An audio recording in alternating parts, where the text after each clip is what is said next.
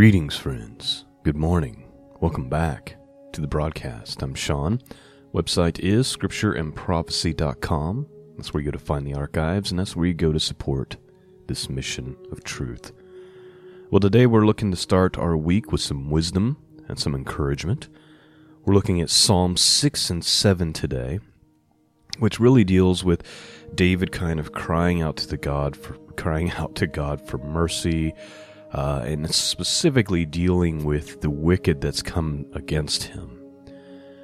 And he kind of makes one of the statements that I've come to favor a lot uh, that we find in the Psalms and the Proverbs, which is this idea that the wicked create all these evil plans, and yet they fall into their own plan. They they fall into their own pits that they have dug. They, you know, it's kind of like the Mordecai and Haman situation. Haman in the Book of Esther, Haman uh, builds this thing to the to hang Mordecai on, but at the end of the day, Haman himself was hung on it. And so it's that picture that we see specifically here in Psalm 7. And then uh, we're going to read from uh, the epistle of Second Peter, uh, chapter 4 specifically. Uh, it's just a one of those timely, I think, uh, timely and important words for us, given the world that we're living in and the circumstances that we're living in, and the timing that we find ourselves living in. So that's what's on the agenda for this morning. I pray it blesses you, and I pray that your hearts will be pierced and that you will draw even more closer to God as a result. Let us begin. King James Bible this morning. Let's read the first two Psalms here Psalm 6 and 7. Both of them are fairly short. Let's begin. To the chief musician on Neginoth upon Sheminith, a psalm of David.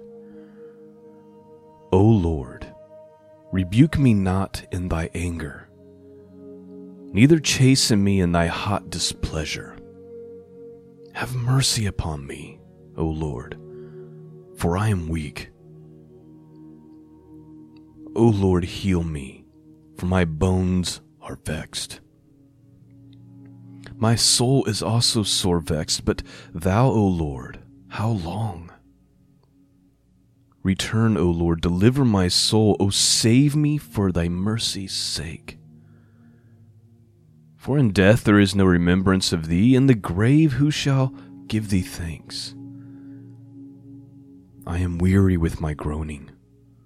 All the night make I my bed to swim. I water my couch with tears. Mine eye is consumed because of grief. It waxeth old because of all my enemies. Depart from me, all ye workers of iniquity, for the Lord had heard the voice of my weeping. The Lord hath heard my supplication, the Lord will receive my prayers. Let all my enemies be ashamed and sore vexed. Let them return and be ashamed suddenly. Please note, there's some really interesting things found in this psalm. You also might have heard something that you've heard before because Jesus loved to quote from the Psalms when he was speaking. So the first thing we have is David's crying out, saying, God, please don't rebuke me in your anger or chasing me in thy hot displeasure meaning you know don't don't get angry at me and then pour your wrath out upon me. Instead have mercy on me because i am weak. Right? We can relate to that. Can we not all relate to that? Please god don't don't judge me. Don't get angry at me. Don't don't pour your wrath out upon me. Please remember to have mercy on me because I'm a weak person. I'm just I'm just a human being. Furthermore, do have mercy on me for your mercy's sake, right? Don't do it for my sake, do it for your own mercy's sake, he says. Verse 4 Return, O Lord, deliver my soul, save me for thy mercy's sake. And he says, you know, this is during a time when he's uh, clearly being pursued to be killed, right?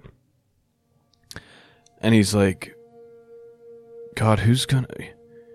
What good am I to you if I'm dead? Right? Like, who's gonna praise you from the grave is, is what he is the statement that he uses. He says, For in death there's no remembrance of thee. In the grave, who shall give thee thanks? He says, I'm weary with my groaning. All the night I make my bed to swim, right? I'm, it's this idea of just tossing and turning. I water my couch with tears.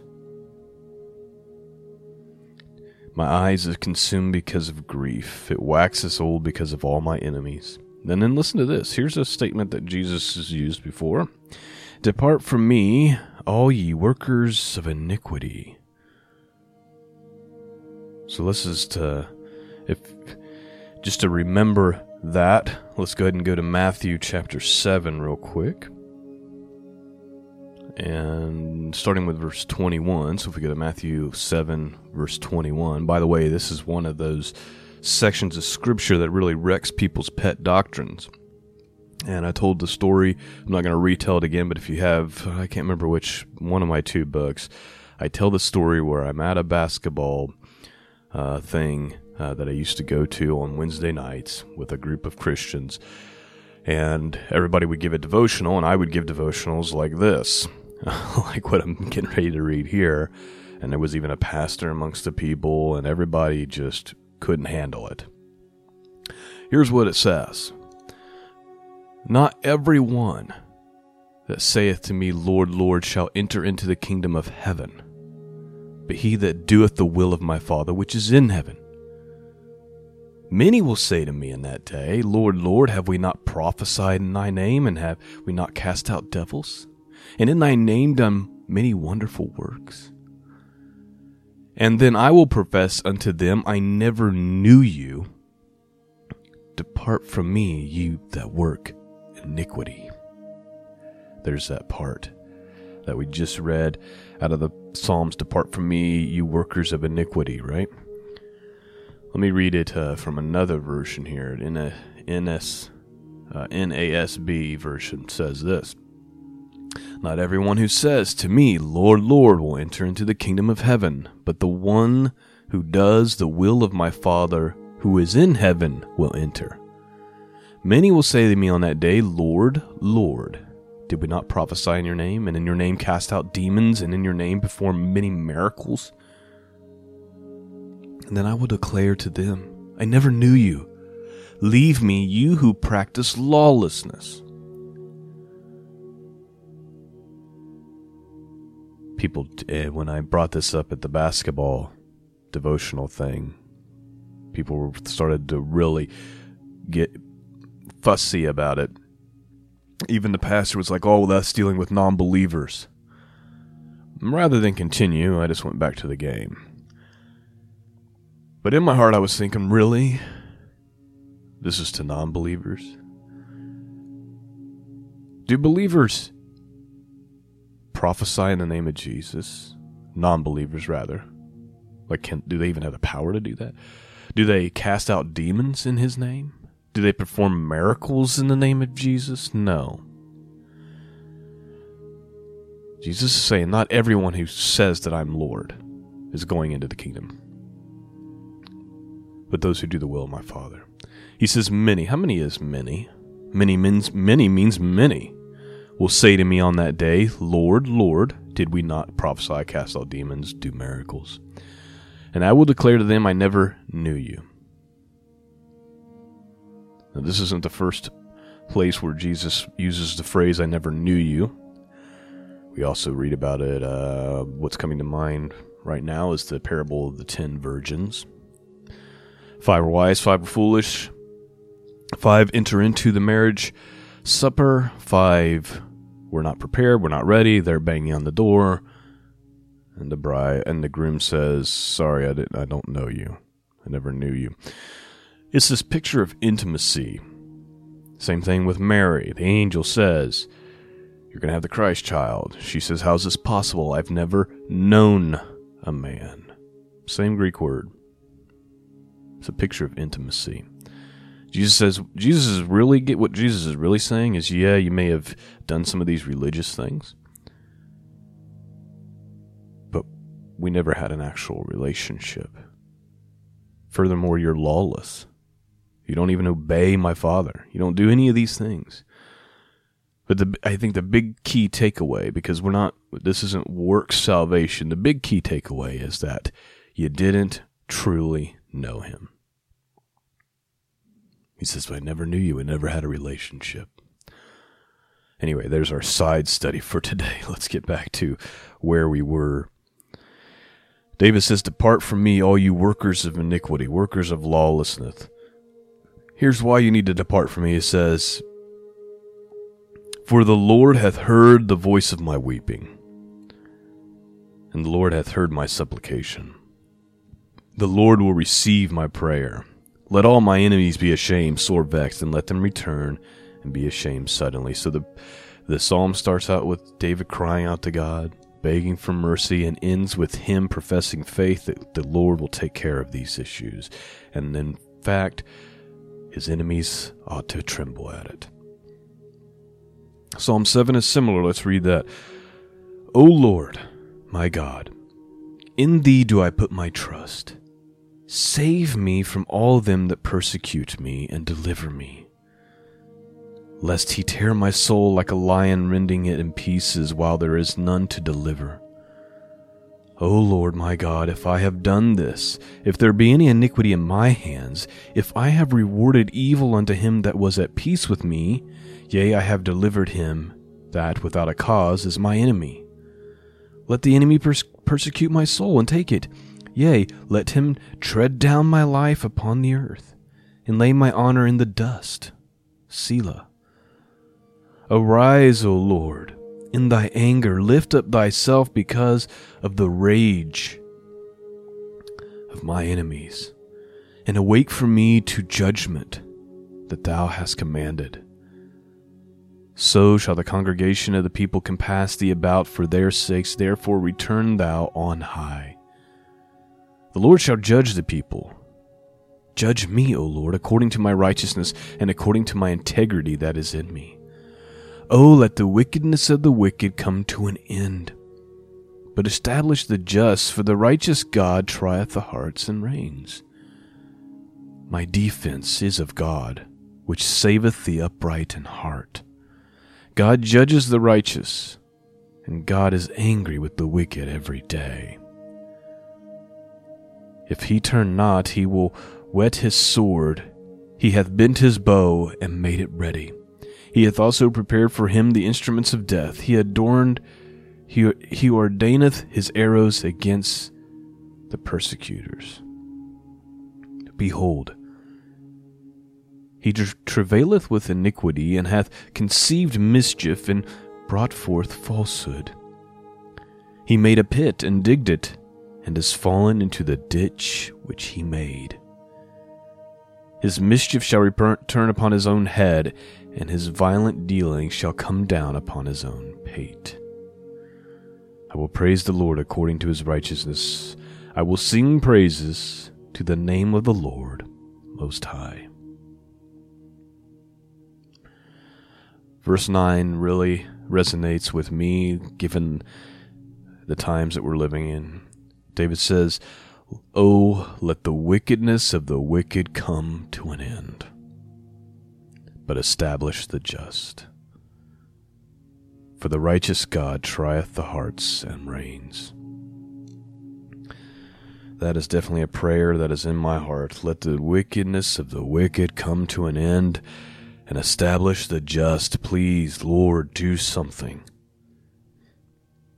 Do something. Look at all the evil that they're doing. May they fall into their own pits. May the ditches they've dug for us become their graves. All right. Let's move on. Let's get some wisdom from Peter today. 2 Peter chapter 4. Let's have a look. Verse 1. For as much then as Christ hath suffered for us in the flesh, arm yourselves likewise with the same mind.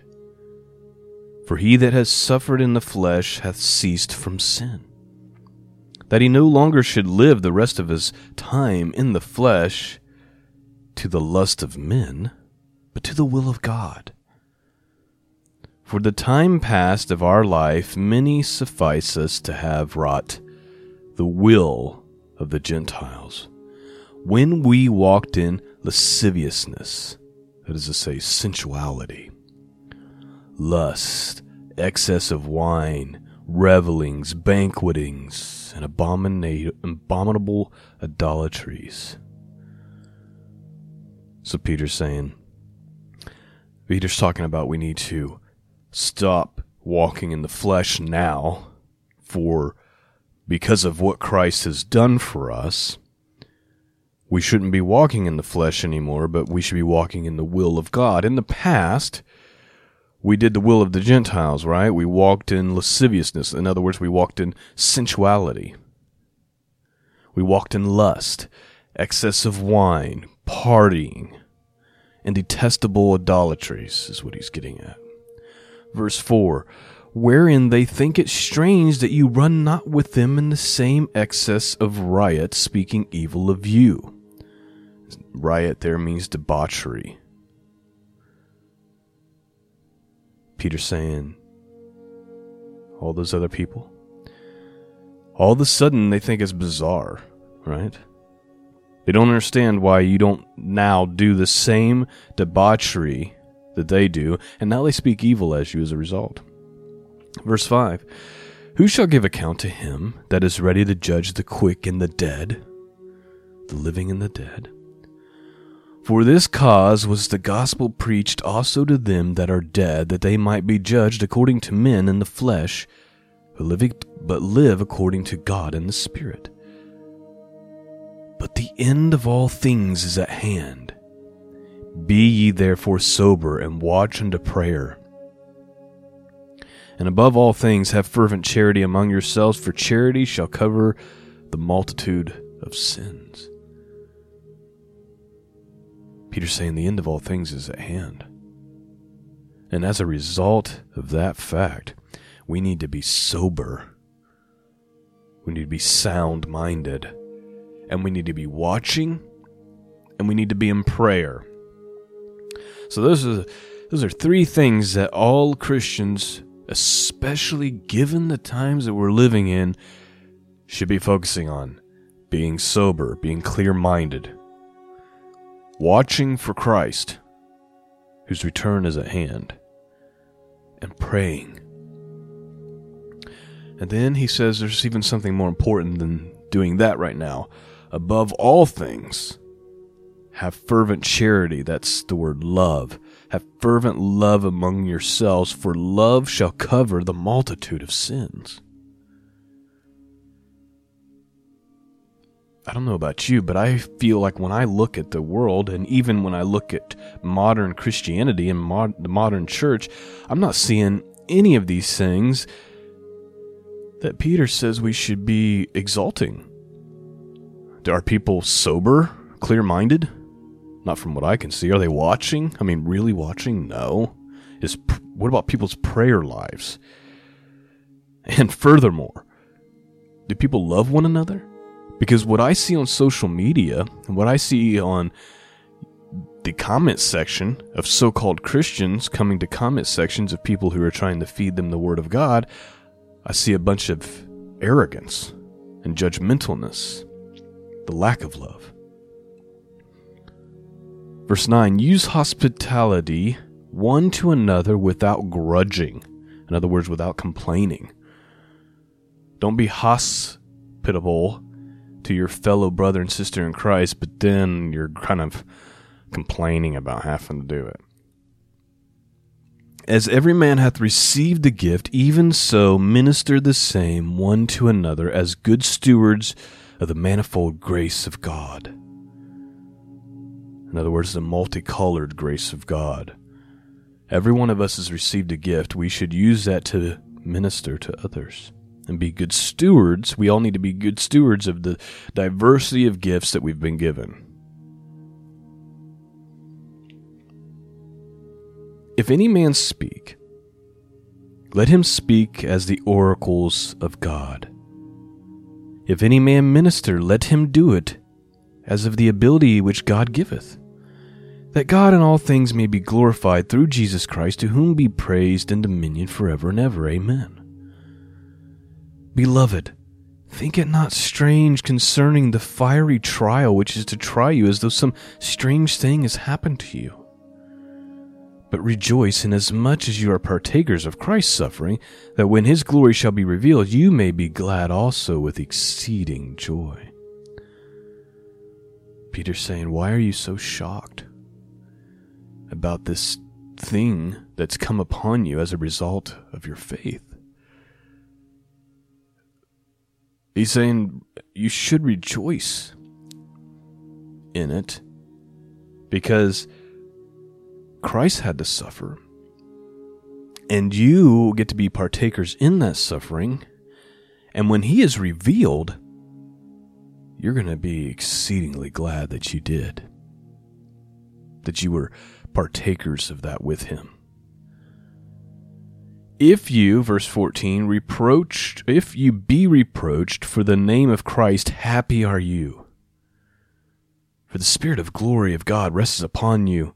In their part he is evil spoken of, but on your part he is glorified. Now here's something that's important because Peter is specifically talking about suffering for the name of Jesus. This is what he's dealing with. He's dealing with people who are being persecuted because of their relationship to Christ. Specifically that. And he's saying there's reward in that coming.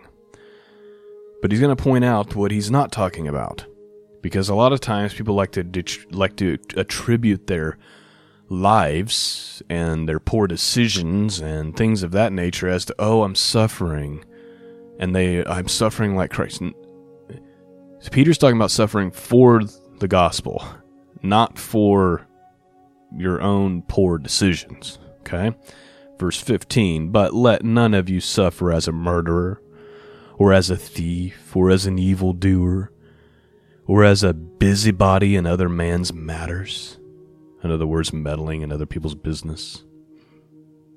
Verse 16, if any man suffer as a Christian, let him not be ashamed, but let him glorify God on this behalf. For the time has come that judgment must begin in the house of God. And if it first begin with us, what shall the end be of them that obey not the gospel of God? And if the righteous scarcely be saved, where shall the ungodly and the sinner appear? Wherefore let them that suffer according to the will of God commit the keeping of their souls to him in well doing, as unto a faithful Creator. Peter's saying the end of all things is at hand, and as a result, there's a certain way that we should be living. There's a certain way we should be treating one another. We shouldn't be surprised when we suffer persecution for the faith.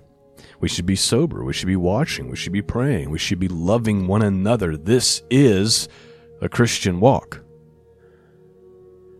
He's saying, but don't don't get it confused. Don't suffer as because you've done evil things or because you've been a thief or you've meddled in other people's business. Here's an important part to to understand. He says for the time of judgment must begin at the house of God. So before God's judgment pours out on everybody else, God deals with his own first. And then he makes an important phrase here. He says, If it begins with us, what shall be what shall the end be for them that obey not the gospel of God? Like if like if we're gonna get some judgment because we're not acting right and it starts with us, how much worse is it going to be for those who have ignored the gospel, who have not obeyed the gospel, who have mocked it? Furthermore, if the righteous are scarcely saved, what's it mean to be scarcely saved? It's like this, it means they're just, I mean, scarce is, it's like a, there's few, right? The righteous are, are scarcely saved. Where should the ungodly and the sinner appear? Wherefore let them suffer according to the will of God, commit to the keeping of their souls to him in well doing as into a faithful creator.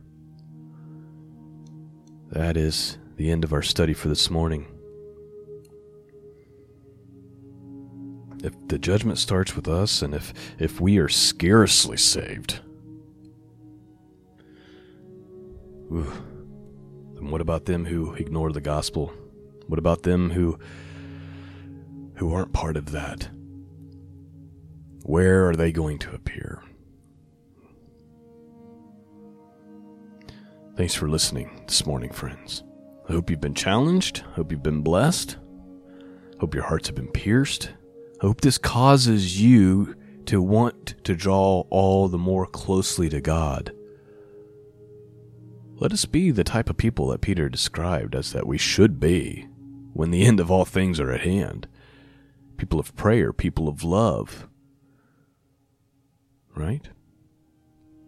Sober minded and watching for the return.